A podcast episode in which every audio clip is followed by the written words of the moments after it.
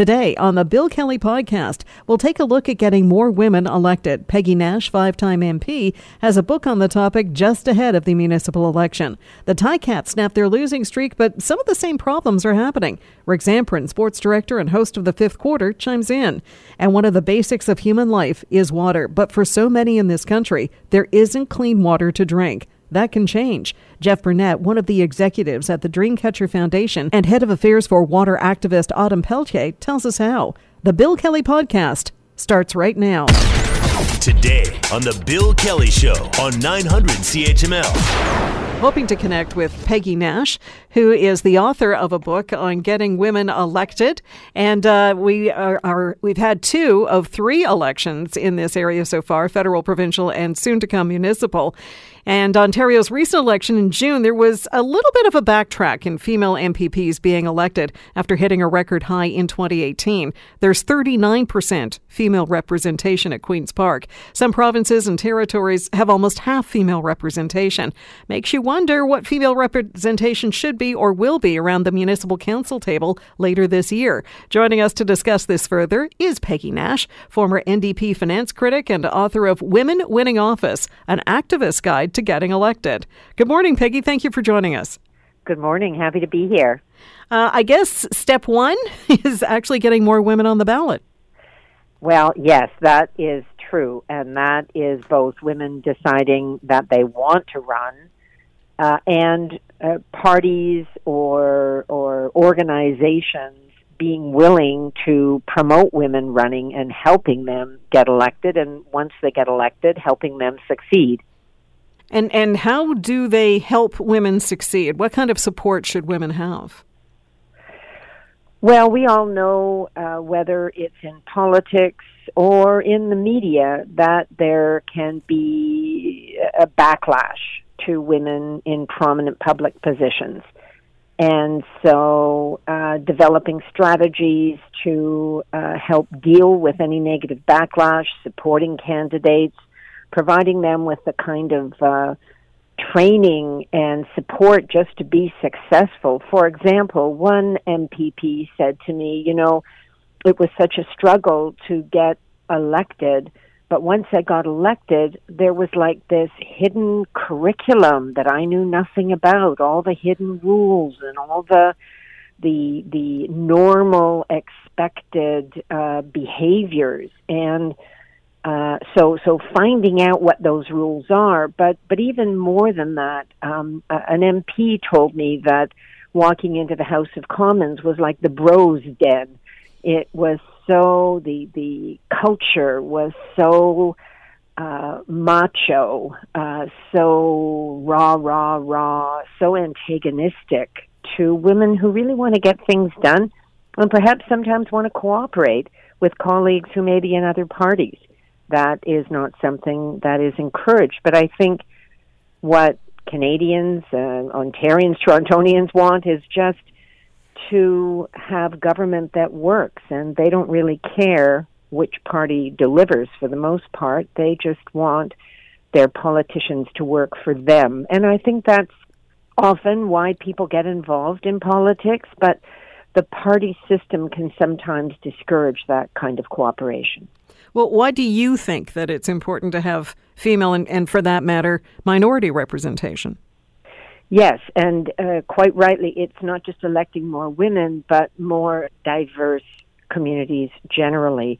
Why is this important? Well, if, for example, half, more than half our population is women, if they're not adequately represented, their views don't get taken into account. Why has it taken us generations to take the the steps that we've taken today in getting a national child care program? Why have we not dealt effectively with the issue of violence against women? Why is there no uh, uh, universal access to mental health services? I think that having women's voices, uh, having women's voices there, having uh, diverse communities represented means that their views their reality, their opinions, their decisions get heard. And I think we just get better decisions. Well, I, I know in Hamilton, we've seen it, uh, London, Niagara as well. There's been substantial pushback against uh, female municipal councillors and elected representatives. In some cases, some pretty nasty stuff online. And mm-hmm. in a mm-hmm. few other cases, I know here in Hamilton it's happened, certainly, uh, a small group showing up at people's homes. Yeah. Yeah. I mean, that is designed, as I'm sure your listeners know, to basically shut people down. It's designed to say, we don't want to hear from you, basically, shut up. And so, my advice to candidates or, or elected people is to speak up louder and um, not get isolated as an individual. Um, I know one one person that I interviewed in my book was targeted uh, with Islamophobia, and she was really, really uh, attacked publicly it, to the point where it became a security threat for her. Now, um, we know some people have have decided not to run in cases like that. But what happened with her is not only her team came around her, but the community came around her and decided to stand up for her and denounce the attacks that were that were being hurled at her. And she was successful. She was elected. And I think that's what needs to happen. Uh, so, for example, when the former environment minister faced slurs, uh, verbal slurs and, and uh, written slurs on her, her constituency office, um, you know, I think what was needed was people coming around her for the community to stand up and support her and denounce that kind of behavior. Um, and, you know, I think we need more parties to take the kind of action that we've seen in some cases where parties actively recruit uh, candidates, even greater, uh, a greater number of women candidates than men, uh, with the plan to end up with uh, at least equal representation. And that has been successful where it has been tried. Well, I'm glad you touched on uh, uh, some of the uh, women that you profile in your book, Canadian women who have run for all levels of government. Um, and some have had a, a difficult ride, but they would all do it again. Yes, absolutely. And I say that for myself personally. I, I ran five times and sometimes I won, sometimes I lost, but it's it's an incredible experience and I, I don't encourage women blindly to get involved. I always say, you know, look before you leap and do a real check with your family, your support systems, your own gut to make sure this is what you want. But having said that, if you decide to do it, uh, it's an incredible experience. You can build uh, a, a really solid team. You can inspire supporters and volunteers and it's it's just an incredibly empowering experience to use your voice and all of the all of the goals that you have, the issues that you want to champion, and, and to use the power of your voice to speak up for those issues. And, you know, it's great to be successful, to win office, to make a difference. But even when you're not successful, even when you don't win a campaign, this team building exercise, the empowerment of your voice, uh, speaking out with your community, embracing your community, it's it's an incredible experience. And even where women have faced, I talked about a case of Islamophobia. I've spoken to women who faced racism, terrible sexism, ageism, but the positives by far outweighed the negatives. And I, I say to women, never underestimate the power of your voice. Use it, speak up, uh, run for office. If this is something that you have ever considered, find out more. Read my book, but find out more. Talk to women who are in office and think seriously about it because uh, it is an incredible experience and you really can change the world by doing that. One of the things that can be a barrier for uh, women getting into politics and, and, running for election can be the funding, getting the money mm-hmm. in order to run. Mm-hmm. it, mm-hmm. it, it does cost. It's not a free venture.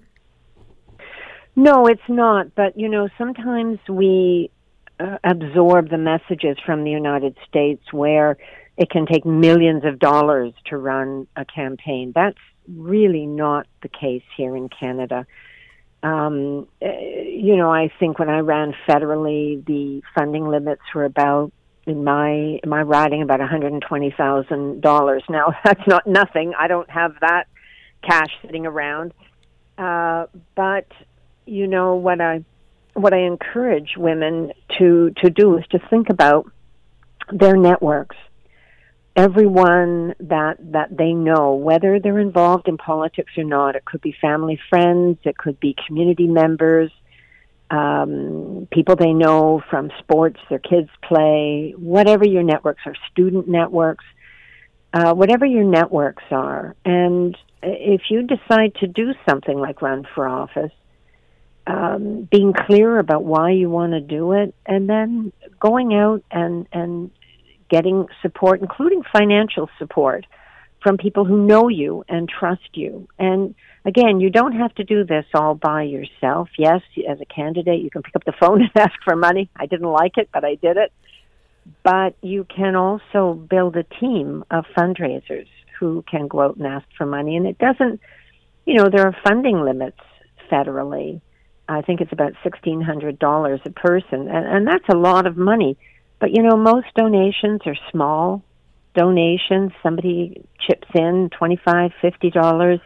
Everything makes a difference, and if you don't raise the maximum amount, you can still run a decent campaign using more social media and getting out there and just talking to people one on one. And that is, in fact, the most effective way to campaign. Would you suggest for somebody, a, a, woman who wants to eventually get into politics, to start building some of those networks? Absolutely. And it's something that historically disadvantaged women because, uh, of course, before women had greater participation in the labor market, they had fewer networks. But I would say today women have their own networks, whether it's community networks, work networks, parent networks, whatever, cultural networks. They have their own networks, and that is that is really important. And and fostering those networks, and it doesn't mean you're it's not transactional. You know, I'm involved in this network so I can build up my resume so I can run for office. But it means being authentic, you know, I, I really care about the kids in our community. That's why I'm involved in this parents group or this school group. And people, I think, sense that authenticity. And those networks, they can, they can, you know, I, I guess financially pay off in terms of um, people supporting you to run for office. But they will support you because they believe in you uh, not because they think they're going to get something from it. You know, I mean, I wasn't shy about, you know, asking my my dentist, my you know, former professors, you know, people that I work colleagues, if you know, if you have good relationships and people believe that you're an authentic person who's going to, you know, really wants to make a difference, you'd be surprised how people will come out and support you. And um, if they think you're there for them and not just for yourself. And I think that's um, I think that's the important thing. You're there for your community, and people people sense that. Yeah, if, if they sense any insincerity at all, you're not going to get them to reach into their pocketbook. Yeah, I mean, it's not that everybody who runs for elected office is this most incredible, authentic person. You know, sometimes people will say, "Listen, I, I, uh, I'm, I'm the developer's friend. I just want to get real estate built. You're a developer. You would support me because I'm going to, you know, fight for laws that'll help you." So there, there are people who run, and and their support is transactional. But I would argue, if you are there for your community. Uh, if you're there because you want to improve the school system, you want a better environment, you want, uh, I don't know, cycling paths, whatever your issue is. I think people sense that uh, they know it, they've seen it in your behavior, and um, those those networks, those bonds are really important. But you know, as you as you go out uh, as well and campaign, you're going to meet people. You know, that's the main goal of of a campaign is to go out and connect with people in the community, to to talk with as many community members as possible. And they want to look you in the eye and know that you're authentic, that they can trust you, and that's how you build support. So you don't have to start out with, you know, a hundred thousand people in your network, but you know, you're going to knock on tens of thousands of doors and hopefully persuade people. That's what you do in a campaign. And if you are really serious, you usually start doing this long before uh, a campaign is announced so that you're out there building support in the community. Well, it's an old saying, but I think it's really true. Mean what you say and say what you mean. Yeah, and you know, I think more than ever there's distrust in in quote unquote elites, people who I think are feeling a lot of people are feeling um, insecure, and so there's distrust of people they perceive in power. So if you're going to go and ask for people's support, they want to be able to look you in the eye and see someone that they can relate to, that they can trust, and that's you, you know it's it, the best way to build that is person to person, door by door, speech by speech, and um, yeah, I, I you know I I think that authenticity is really fundamental to political support. Well, if you're even considering running for office sometime in the future, you may want to pick up Peggy Nash's book, Women Winning Office An Activist Guide to Getting Elected. Peggy, thank you so much for your time. Really appreciate it. It's been a pleasure. Thank you. You're listening to the Bill Kelly Show podcast on 900 CHML. A great thing happened at Tim Hortons Field over the weekend. The Ticats beat the Redblacks 25 23, and they did so by the slimmest of margins. Here's RJ Broadbent with the call. It's going to be a 54 yard field goal attempt to win the football game. Two 0 4 teams. It comes down to this the snap, the hold, the kick. It's short. It's short. The game is over. The Tiger Cats get their first victory of the season. Joining us now is Rick Zamperin, host of Good Morning Hamilton, and he's also sports director and host of the fifth quarter and a host of other things that we don't have time to get into. Uh, but Rick is joining us now. Rick, you know that old sports ad? You're going to buy the whole seat, but you're only going to need the edge? Yes. I think that was true Saturday. Uh, for the fourth quarter, especially, yes. Uh, that was very much true because it was a nail biter. And I don't, oh. I think some fans were thinking, ah, you know, Ottawa has their second string quarterback. Hamilton has played well in stretches of the ball game. This should be an easy win, and it's never easy. And it was not easy on Saturday night. They won it, as you said, by the slimmest of margins. Uh, okay, so what was good, what was bad, and you only have until ten thirty. Oh yeah, okay. this is going to be tough then. Uh, the good, I would say, the good is they finally won. Right? They got the monkey off their back. They found a way to win when it seemed like they weren't going to do that. You know, about seven and a half minutes left in the ball game. Quarterback Dane Evans of the Ticats fumbles the ball. Ottawa picks it up. They have it. They score what they thought was potentially the game-winning touchdown. And Ticats fans here, there, and everywhere were thinking, "Geez, here we go again, like a repeat of the last loss, in which Dane fumbles, Edmonton scoops it up, they score eventually, and they win the ball game." But uh, the good is the Ticats found a way. So they had a couple of opportunities inside the red zone to score a touchdown. Matthew Shiltz, Hamilton's backup quarterback, throws an interception interception. And again, Ticats fans are thinking this is just not going to happen. But they get the ball back again. Dane Evans finally leads them back down the field and they score a touchdown. Then, you know, some controversy erupts because they're up 24 23. And, you know, the mindset is do you go for one point, the extra point to make it a two point game, or do you go try to get the two point conversion to make it a three point game? And there's two different schools of thought. The thought that head coach Orlando Steinauer thought is let's get the extra point. It will negate any possibility of Ottawa going downfield, kicking a field goal, and tying the game and forcing it in overtime. The other school of thought is let's go for the two point, get it, and force Ottawa to kick a field goal to at least tie. So they go for the one point. They get the one point. It's 25 23. There's under a minute to play. Ottawa has the ball. They get to near midfield, and as we just heard the highlight from RJ Broadhead, a 54 yard field goal fell inches short. The Ticats were that close to blowing another one. So that's the bad is it nearly erupted, uh, you know, very badly for them. But again, they got the win. That's the most important thing, and now they're on to BC. Okay, what's the biggest problem? The biggest problem is well, there's a few of them, uh, but the biggest one I would think would be consistency.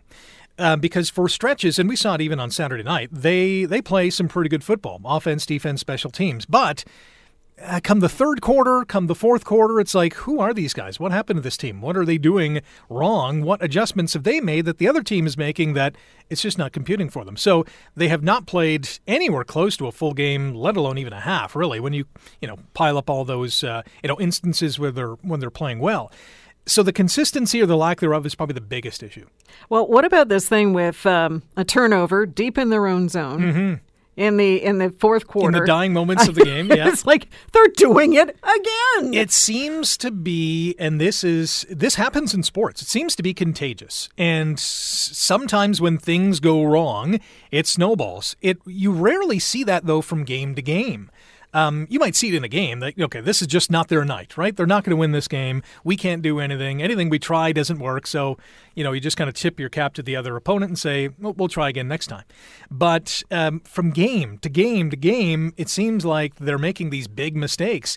And it nearly cost them again. Not only the late game fumble, in which Ottawa was able to go ahead, but not going for two and instead going for one. Ultimately, it turned out, but that could have really been, you know, a, a massive omelet on the face of the Hamilton Tiger Cats. Um, there was also, there seemed to be um, a trend of the first half being much better yeah. and more alive and more dynamic than the second half. Yeah, this go ahead. Well, I, I, had heard that Orlando Steinauer had tried something a little different during practice last week, mm-hmm. which was halfway through practice, they actually go into the locker room like it's halftime, right. go through the same routines, and then get back out on the field to try to snap that. Well, it didn't work because they came out in the third quarter on Saturday and they put a big donut on the board and they didn't play well. Defensively, they did. Offensively, they did not. And in the fourth quarter, they got the one touchdown, which is all that they needed at the end of the day. But for whatever reason, the halftime adjustments they have made have not worked, and they've fallen flat, to be honest. The other team has made, you know, at halftime, both teams go into their locker rooms. You know, they discuss what worked and what didn't. And what, what, if anything, do we have to change in the second half to kind of take advantage of what the other team has been doing not so well. And so every game this year, the Ticats have made those adjustments, you would think, but they have not worked. And again, Saturday, the, whatever they had planned, Ottawa had an answer for. So, you know, come this Thursday in BC, they better have a darn good plan because the Lions are a pretty good team. Yeah. Well, and that seems to be true of the West. We're in conversation with uh, Rick Zamperin, sports director, also host of the fifth quarter, joining us on the Bill Kelly Show. Um, how does a win change how the fifth quarter goes? That's a good question because you would think that a victory would quiet the fan base. Oh, we're okay now. We're on we're on the winning track. We'll be fine. Not so much Saturday, and it's probably because the way the game went and the way they almost lost even though they won. It was so nuts on the fifth quarter that we actually went a half hour more than planned because the phone lines were continuously jammed. One person exits, that phone line is you know uh, scooped up really quickly. So I thought, hey, let's just keep going until no one is calling in again. So I'm not even sure what time we went to. I think it was 10 o'clock, and uh, people were still kind of calling in, but it's usually more, uh, let's say, entertaining after a loss, uh, but it all depends on how they play. They could play amazingly well and lose the game, and people will still call in to say, fire everybody. You know, we need a whole new team. Yeah. Cat fans never short on opinions. That's true. Yeah. Did I see a tweet where somebody was suggesting that uh, the MVP of the game should be the cheerleaders? We got actually a, yeah, a tweet and a couple of calls, and I said, listen, as great as a job that they do, they really have no influence on what happens between the lines. So I'm negating that vote. it does not count. okay. As you mentioned, they're playing BC yeah. uh, on Thursday night. BC is a really good team, and if, if no one has really clued into what's happening in British Columbia, it's an amazing story. Nathan York, uh, Nathan Rourke is a Canadian quarterback. Uh, he learned from one of the best in Mike Reilly last year. So this is really the first, I would say, star Canadian QB in a long, long time. You know, Russ Jackson is probably the all-time greatest Canadian quarterback or quarterback in general.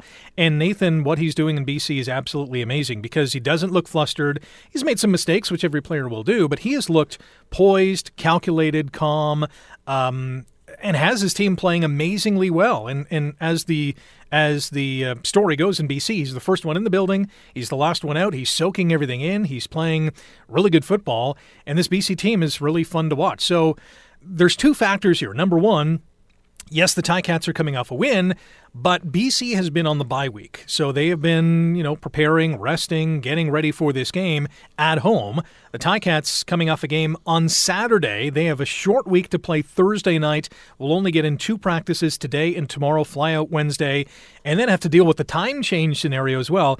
It's going to be tough. If the Ticats win this game, it'll be a huge victory. Yeah. Now we also have what the next six games following the game in BC are all East Coast teams. Yes, this is the stretch that I have termed make or break yeah. because you have over the next six weeks after this game, you have the Alouettes and the Argonauts for six consecutive weeks. So it's um, Alouettes, Argonauts, Argonauts, Alouettes, Argonauts, Argonauts, culminating with the Labor Day Classic, that last one. And this is it. I mean, those interdivisional games you have to win. I know we're going to talk about East and West, but the games that you play against other teams in your division, like Saturday against Ottawa, you have to win those because those are really kind of four point games, right? You get two points, you keep the other team two points behind you. Um, so this is the big part of this uh, part of the season. The Ticats have struggled. There's no doubt about that. But if they can find their game, find that consistency, figure out those halftime adjustments, and play their best football coming up over the next couple of months, they should be a playoff team, and they probably will be a playoff team. Now, as you mentioned, we are going to talk about that east-west divide yeah. because it's it's it's not just a divide. There's an escarpment there. There's a canyon. maybe add a skyscraper at the top of the canyon. yeah, the East. Uh, when you calculate the standings, uh, they have four wins and 15 losses. The West have 19 wins and seven losses. And I believe the stat East versus West. So Eastern teams playing against Western teams. They have won two out of the 16 games, which is not good. Um, what the issue is, we don't know. And this is nothing new. I mean, the, the West has traditionally been, for whatever reason, the stronger of the two divisions. Um, whether it's recruiting, development, drafting, coaching, um, whatever the case is, the West has, has been the supreme division. Um, so much so, over the last couple of years, there's been some talk of why doesn't the CFL implement one division? Have every team in, and yeah, that might continue the disparity, but it might also push the Eastern teams to maybe recruit better, put more money in that, uh, hire better coaches, whatever the case is. Uh, whether or not we'll see that, I don't know. The difficulty or the problem you run into is if you have Hamilton, Ottawa, Montreal, Toronto at the bottom of the standings come mid season, what's the impetus to go to the games now, right? So you're almost penalizing those teams who are at the bottom of the standings. So interesting debate. I don't think it's going to happen.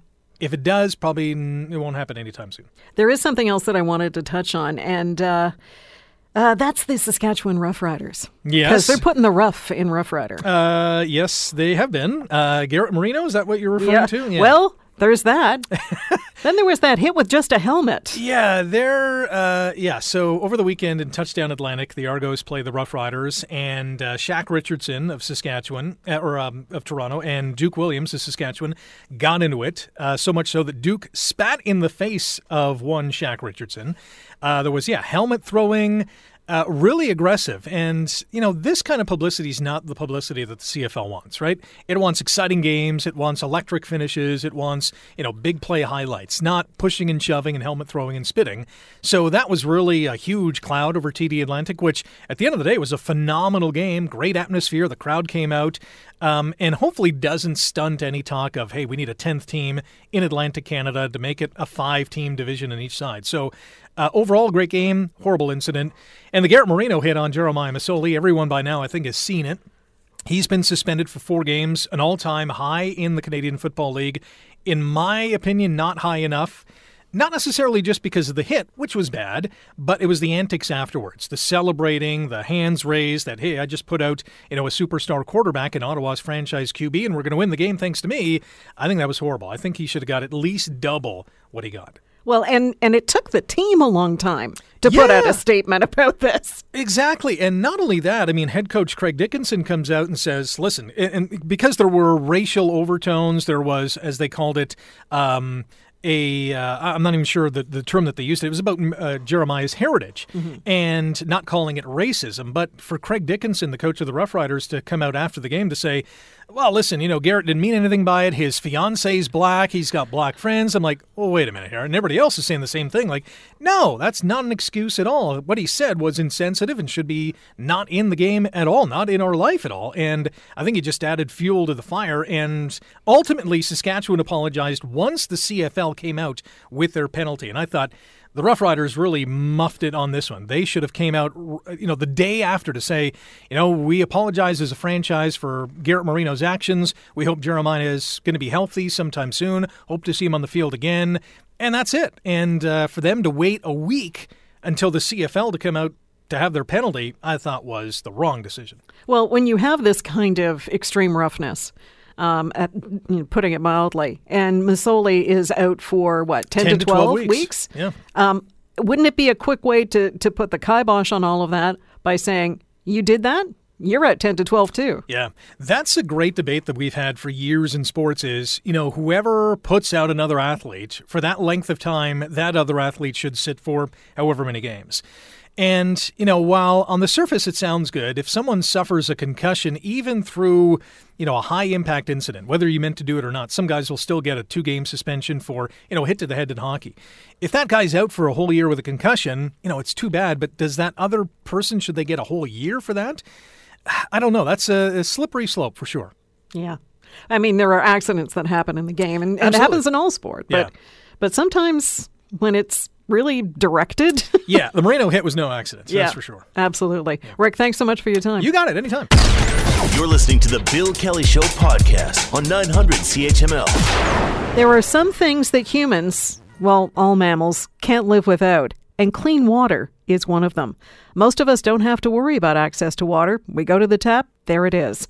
But that's not the case for everyone, and some, they live nearby.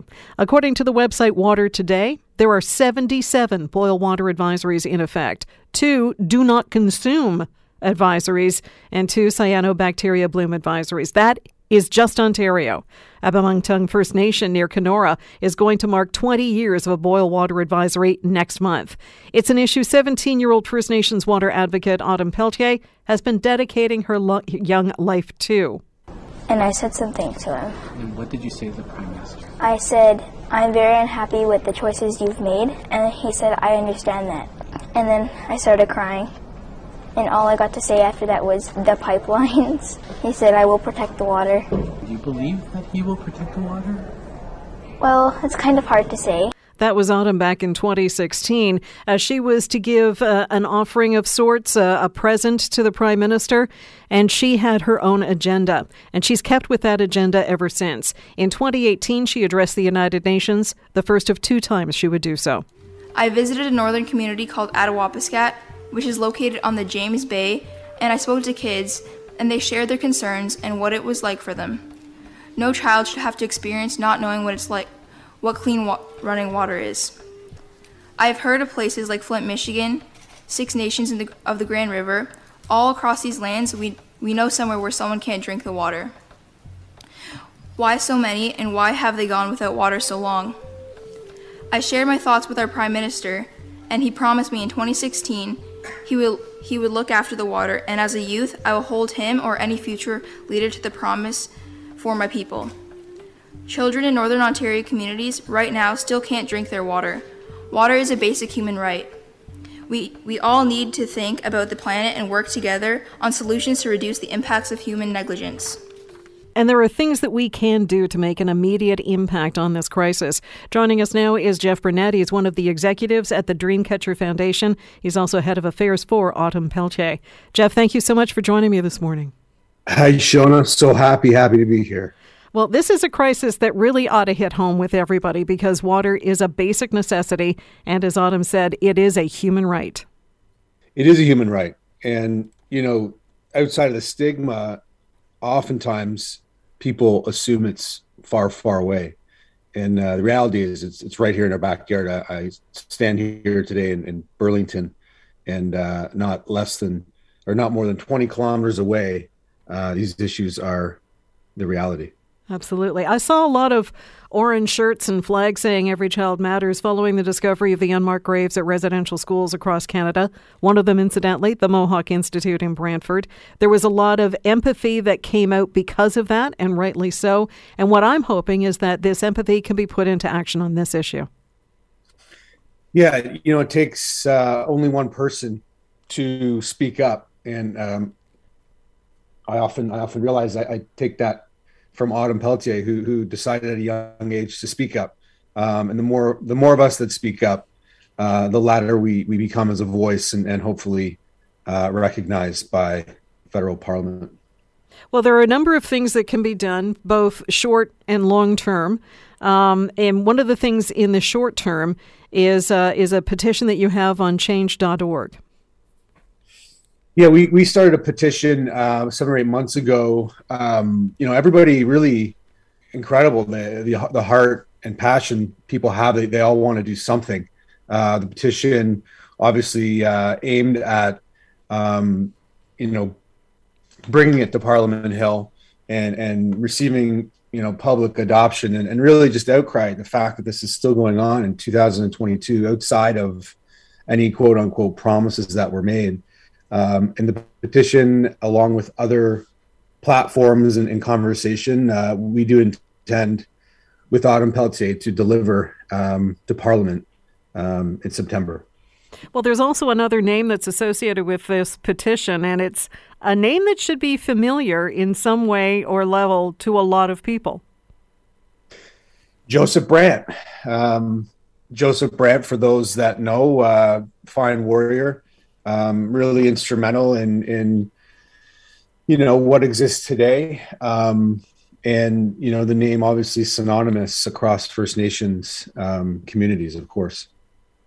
Well, and you know, when I took a look at the list, and, and you sent me some links, um, Water Today is is one of them, and you take a look at how long that list is of places in this province where they can't drink the water. There's a boil water advisory, or there's one that just says don't consume. That's shocking that that's happening yeah. in this province where there's so much fresh water that should be available. Yeah, yeah. I mean, again, it's it's uh, the the the the assumptions made that it's far far away, and and although that's true, um, as you just mentioned, it's it's right here. Um, you know, there, there's a lot of bias if you you were to Google it and come across a federal website um, describing, you know, the great strides they're taking. However, I'll, I'll, leave the reservation nameless. But one recently, to according to the government, come off boil alert when we went out there, um, and this is very close to major centers. Um, only sixty percent, approximately sixty percent, had been lifted, and, and there was a three to four year plus uh, period where the rest might might get hooked up to the treatment uh, treatment plant. But it's just there's a lot of biased information, and the government's uh, not being very polite about it. Well, they're they're trying to make it seem like more work may have been done on this file than has actually occurred. Yeah, yeah. I mean, uh, as we know, politicians always have an agenda, um, good, bad, or indifferent, and um, you know, th- this, of course, is just it's too important to uh, just talk about it. So we started to do actionable efforts, um, all the while starting to get attention from the government and some, some people looking over the fence and saying, you know, wow, there's a lot of people talking about this, and, and if it's the votes they want, then uh, they better step up. There's a, a, great documentary that's available on Crave right now. It's called uh, The Water Walker. It's about Autumn Pelletier and what she has done so far. One of the executive producers and the narrator is Graham Greene, another name that should be very familiar to people. Um, and, and one of the things, I mean, there was so much that really um, hit home and and really made an impact about it. But one of it is when you know you go over to the tap in some parts of this province, they turn it on and it's orange or brown. Yeah, I mean, the movie The Water Walker was produced a couple years ago, obviously by our platform called Seeing Red Six Nations, and it really documented this girl's, you know, personal account of, you know, how she's grown up, what she came across as a, young child, seeing boil water advisory alerts, um, and taking that message to address the United Nations and, and global delegates. And again, you turn taps on and, and you see that type of water coming out. And while it is far north it's it's right here. It's within the circles of our our major centers. And these unfortunate children and, and these people they grew up thinking that's normal. Um it's just so wrong. So the movie is available on crave uh, crave canada hbo canada. And I'm, I'm more than happy to share it with others if they wanted to reach out. But it does tell a, a telling sign of, of what's really going on well, and one of the things that I think is part of the reason why this is on my horizon and, and on the periphery, there's so much talk about opening up uh, the area of northern Ontario called the Ring of Fire. And you have to put a very expensive road in in order to um, gain access to the area. Uh, there are believed to be uh, rare minerals and, and other mineable substances in that area. But you know, the the First Nation that uh, Autumn mentioned in the piece that I aired called Attawapiskat, uh, they've been dealing with um, a terrible water situation for a long time because of mining that had gone on in the area.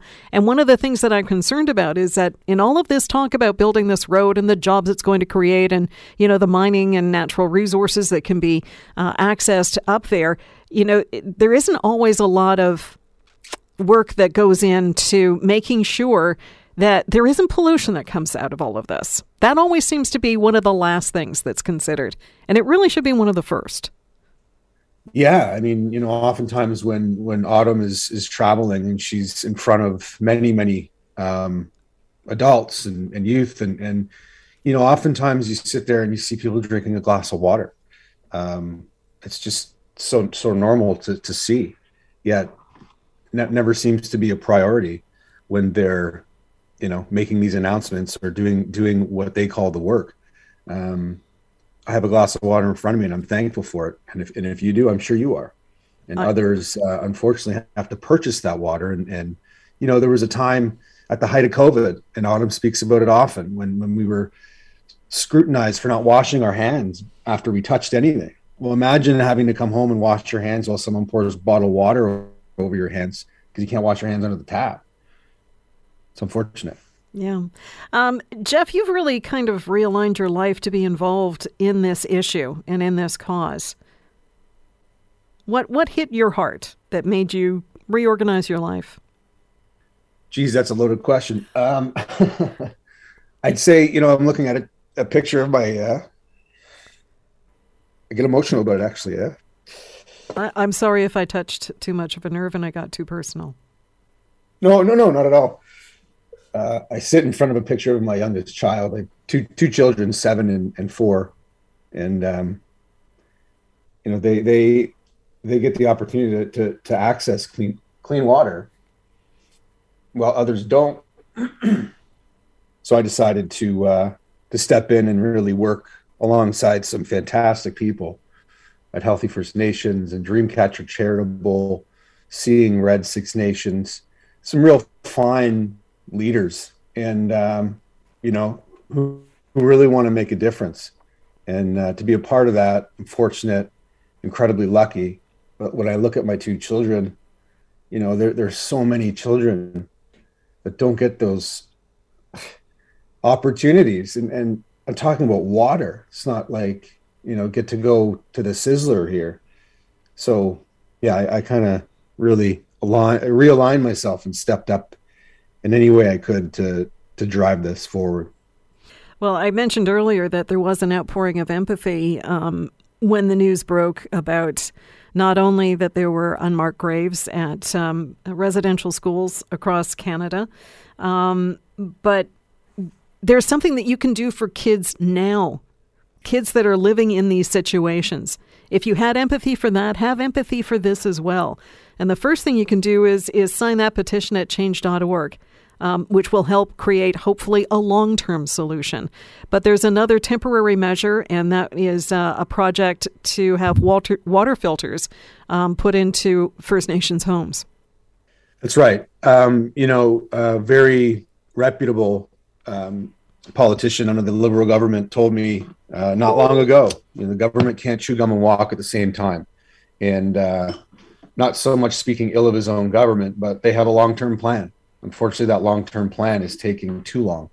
And so we've decided at Dreamcatcher, um, along with our, our great friends at Healthy First Nations, to, to really step up and take action you know, fill this short term gap, the short term solution where let's just access clean water in homes. Um, and so we've partnered with a very large, substantial humanitarian water company who who does these initiatives in the, the Amazon and in, in, the Nile, like some of the remote places in the world.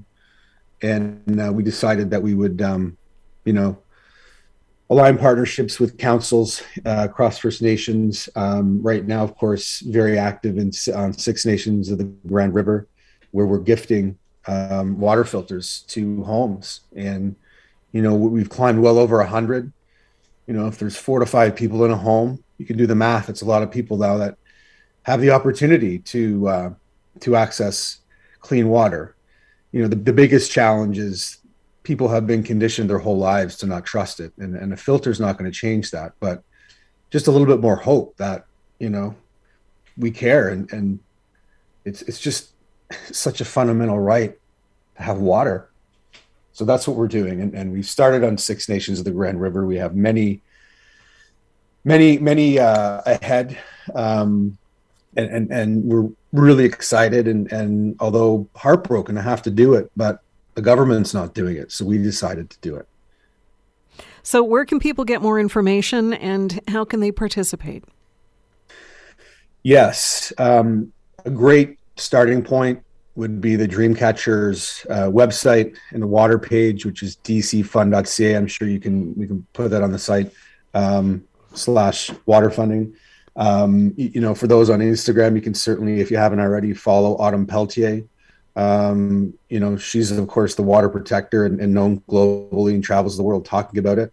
Um, her message is very profound, and and you know I'm happy to provide my email. Um, but you know those two places uh, would be a great a great starting point. The petition, obviously, um, which is just a small action uh, for those that wanted to support, and you know this is something that we're doing on our own um, until the government wants to step in and, and support and help. And, and we're looking for partnerships but at the same time there are some brands and organizations that have reached out and want to donate to the water fund. Um, and and that's it's fantastic. Uh, they realize that it's just ridiculous and it's gone on too long. And this isn't about jumping on a bandwagon. This is just stepping up and stepping in and trying to help and i'm more than again more than happy to provide my contact information anyone can reach out to me, if not Autumn Peltier or Dreamcatcher's website. I think the Dreamcatcher's website might be a, a great place to start, or change.org. Uh, for that petition because that's uh, the goal is to get that uh, into the hands of politicians in in Parliament um, at the end of September. So signing that now would be a great way to uh, to push that forward. Yeah, that's a great it's a great point. And you know, last year, Truth and Reconciliation Day, um, an indiv- a certain individual decided to go surfing instead, um, which behooves me to know that that would be something to do. However, uh, we're looking forward to this uh, September and and and making a little bit of a noise uh, down on on Parliament Hill. Um, and one thing we will bring is, is is our petition, of course. Absolutely. Um, so, again, uh, that starts at change.org. To sign the petition, uh, go to the Dreamcatcher Foundation website um, and, and make a donation because this can change. And it's up to each of us to be able to be a part of that change. Um, if you think that it's it's awful that there are over 80 water advisories in effect in this province where there should be so much fresh water and clean water available to everybody. This is a way that you can actually uh, put your empathy into action and make a real difference. Jeff, thank you so much for joining us today. Shona, thank you so much. Absolutely. Anytime. Jeff Burnett, one of the executives at the Dreamcatcher Foundation. He's also head of affairs for Autumn Peltier, the water advocate. The Bill Kelly Show, weekdays from 9 to noon on 900 CHML. The Bill Kelly Podcast is available on Apple Podcast, Google Podcast, or wherever you get your podcasts from. You can also listen to The Bill Kelly Show weekdays from 9 till noon on 900 CHML. I'm Bill Kelly. Thanks again for listening. And don't forget to subscribe to the podcast. It's free, so you never miss an episode. And make sure that you rate and review.